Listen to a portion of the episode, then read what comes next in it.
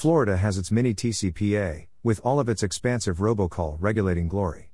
Washington has its CEMA, which applies to text messages that a company merely encourages others to make. But Michigan's new proposed Telephone Solicitation Act puts them all to shame. Indeed, this thing is an outright monster. Combining a more expansive robocall restriction than the TCPA, huge UDAP elements of the TSR, and a remarkably unusual protection of vulnerable numbers that looks like elder abuse protections, the Michigan TSA is the stuff of compliance nightmares. And it has a massive private right of action allowing up to $1,000 a call plus attorney's fees. Plus, the AG can pursue suit for up to $25,000 per violation and serve discovery demands on any party with information regarding a violation pre suit. But it puts them to shame in another way, as well. Pretty much every state bill to come to market previously has been a vague and shifting mess of provisions, most of which are unintelligible.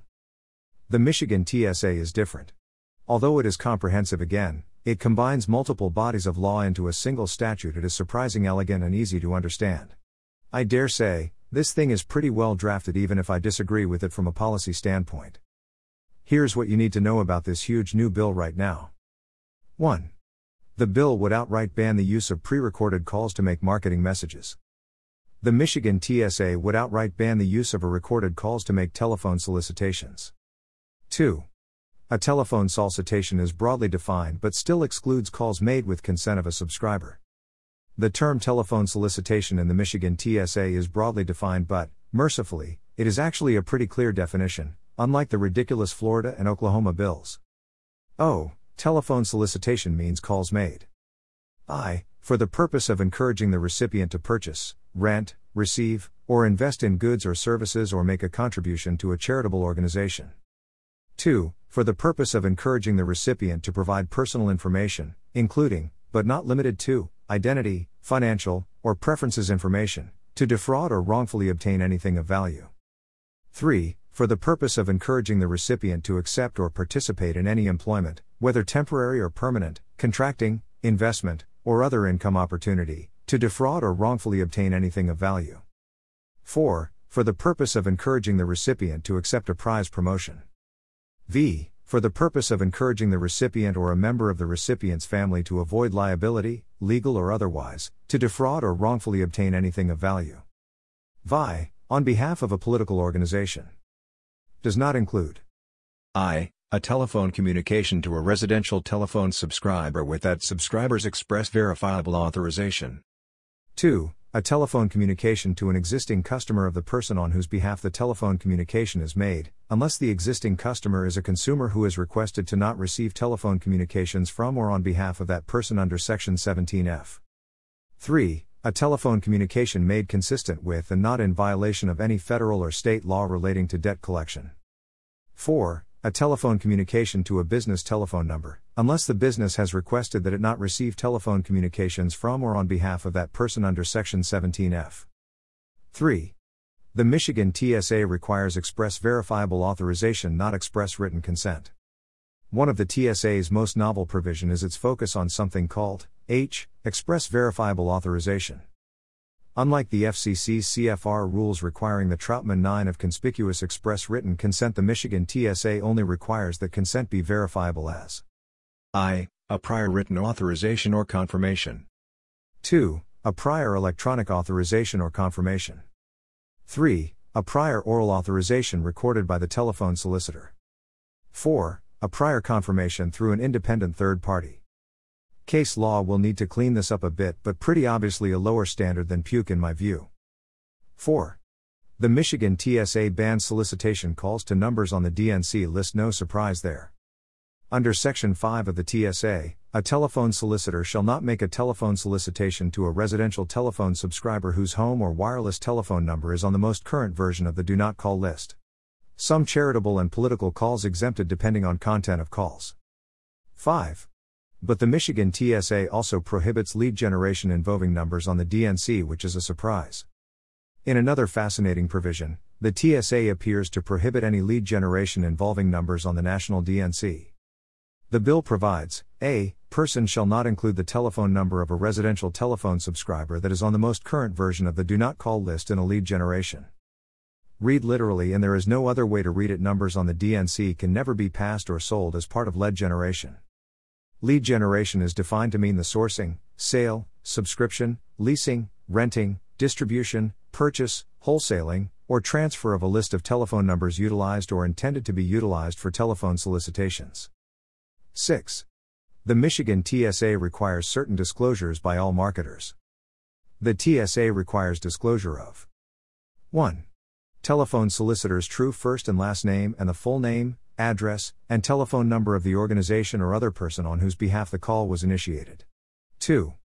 The telephone number provided must be answered during traditional business hours between 9 a.m. and 5 p.m. local time at the subscriber's residence. 7. The Michigan TSA requires valid DIDs be used for solicitations and no caller ID blocking. The TSA provides a marketer may not a. block, restrict, circumvent, or otherwise interfere with a subscriber's caller identification service so that the telephone number of the telephone solicitor is not displayed properly on the caller identification service of the subscriber. b. display, or cause to be displayed, a fictitious or misleading name or telephone number, or to otherwise misrepresent the location of origin of a telephone solicitation or the identity of the telephone solicitor, on a subscriber's caller identification service. c. Use a third party to display, or cause to be displayed, a fictitious or misleading name or telephone number, or to otherwise misrepresent the location of origin of a telephone solicitation or the identity of the telephone solicitor, on a subscriber's caller identification service. D. Use a telephone number associated with a direct inward dialing or direct dial in system or use a telephone number otherwise purchased, leased, licensed, or rented from a person, for any telephone solicitation that misrepresents the location of origin of a telephone solicitation or the identity of the telephone solicitor, or otherwise violates this act. 8. The TSA protects older folks from automatic calls and IT includes a broad definition of automatic akin to Florida. In another unusual provision, the Michigan TSA would ban ADAD calls to vulnerable numbers. ADAD calls are those made using any device or system of devices that is used, whether alone or in conjunction with other equipment, for the purpose of automatically selecting or dialing telephone numbers. Vulnerable numbers include hospitals, emergency lines, and those belonging to folks 75 or older and those who have disabilities. 9.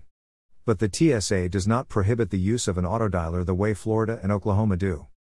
While the TSA contains a similar autodialer definition to Florida and Oklahoma one focused on automatic selection or dialing of numbers, it does not wholesale ban the use of such dialers to make solicitations without consent. Rather, it bans only the use of dialers to make calls to numbers on the DNC or to vulnerable numbers. This is much more likely to withstand constitutional scrutiny than the Florida bill. 11.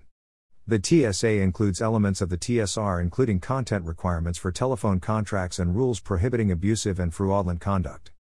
The TSA contains a litany of rules for over the phone sales, and provides a seven day return policy on all such sales. It also requires all contracts to contain, in bold, conspicuous type immediately preceding the signature the words you are not obligated to pay any money unless you sign this contract and return it to the seller. More broadly, a contract made under a telephone solicitation is not valid and enforceable against a consumer unless the contract complies with all of the rules in the TSA.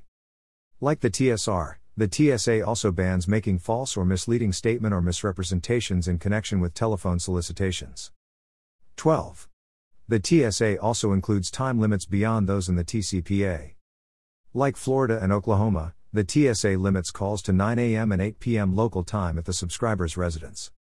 Unlike Florida and Oklahoma, however, the TSA clearly permits earlier or later calls with the consent of the subscriber. 13. A violation of the TCPA or CFR automatically violates the Michigan TSA. That means calls to Michigan that violate the TCPA will now carry a double penalty. 14. The Michigan AG's office can seek $25,000, or even $50,000, per violation the Michigan TSA would afford a massive penalty of $25,000 per violation and it authorizes the AG's office to go after these fines.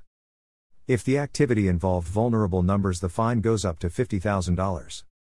15. A private right of action with minimum damages of $1,000 per call, plus attorney's fees, is established, but there's a twist.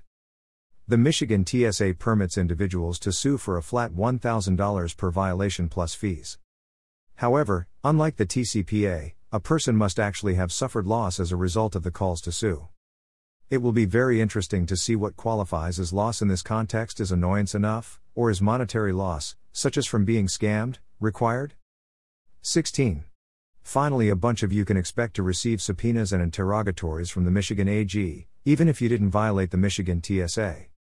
In another interesting provision, the Michigan TSA would empower the AG to serve discovery demands on parties merely because they might have information about a violation of the TSA even if they, themselves, are not a target of any investigation. And this can be done pre suit. That means the AG's office can conduct numerous investigations simultaneously without ever launching a public proceeding. The demands must be responded to under oath and depositions are permitted. Plus, at bottom, this bill represents a massive effort by the Michigan legislature to take the lead on state level telemarketing restrictions. The bill is thoughtful and comprehensive, and far better drafted than other state bills. If it passes, remember, this is not yet law. I suspect it will serve as a more moderate model for other states to follow. We will be keeping a very close eye on this one.